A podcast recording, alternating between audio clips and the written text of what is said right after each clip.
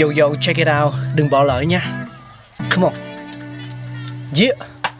Thankful we got, con người sáng tạo mà sống dồi dào. Tình tuổi trời sao vương cao là tích tắp, phát minh đầy ắp xây đắp tương lai. Có một không hai nhưng liệu có ai còn nhớ dùng. Xin được gửi lòng biết ơn vô hạn đến những con người không ngừng sáng tạo, mang đến những phát minh mới thay đổi cuộc sống. Thankful we got.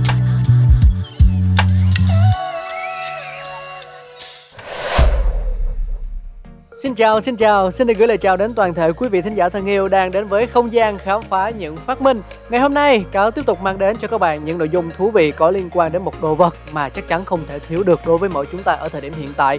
Đó chính là bếp từ.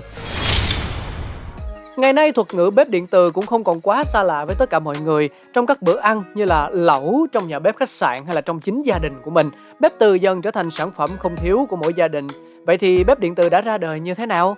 Vào ngày cuối tháng chín năm một nghìn tám trăm năm mươi chín, George B. Simpson, người Mỹ, đã phát minh ra loại bếp sử dụng dòng điện electro heater làm nguyên liệu để nấu chín thức ăn, đánh dấu sự ra đời cho bếp điện hiện đại hơn về sau này. Bề mặt bếp đun nóng nhờ các vòng dây platinum cấp năng lượng từ pin với mục đích thuần túy của nhà sáng chế làm ấm phòng, nấu nước sôi và thực phẩm. Một nhà phát minh khác người Canada tên là Thomas Ahern được biết đến với phát minh bếp lò điện Electric Cooking Range vào những năm một nghìn tám trăm tám mươi hai.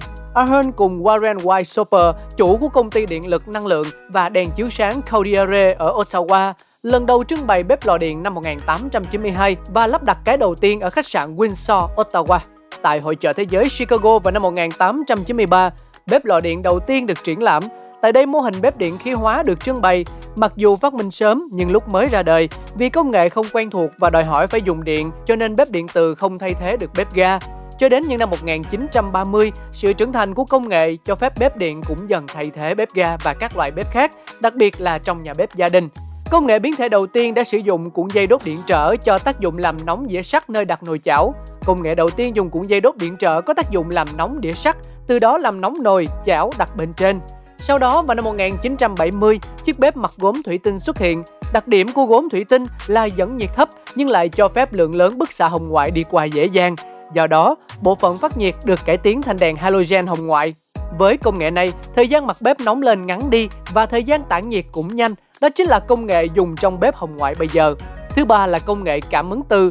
Khi mới ra đời, chỉ những nhà bếp chuyên nghiệp mới sử dụng nó, nhưng dần dần nó đã thâm nhập thị trường đồ gia dụng. Loại bếp này làm nóng dụng cụ nấu ăn trực tiếp bằng cảm ứng điện từ, nên yêu cầu quan trọng đối với các loại dụng cụ như nồi, chảo là phải có đáy sắt từ. Chính vì vậy, bếp mới có tên là bếp từ.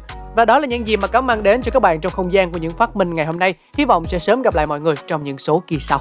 Bye bye! Các bạn nên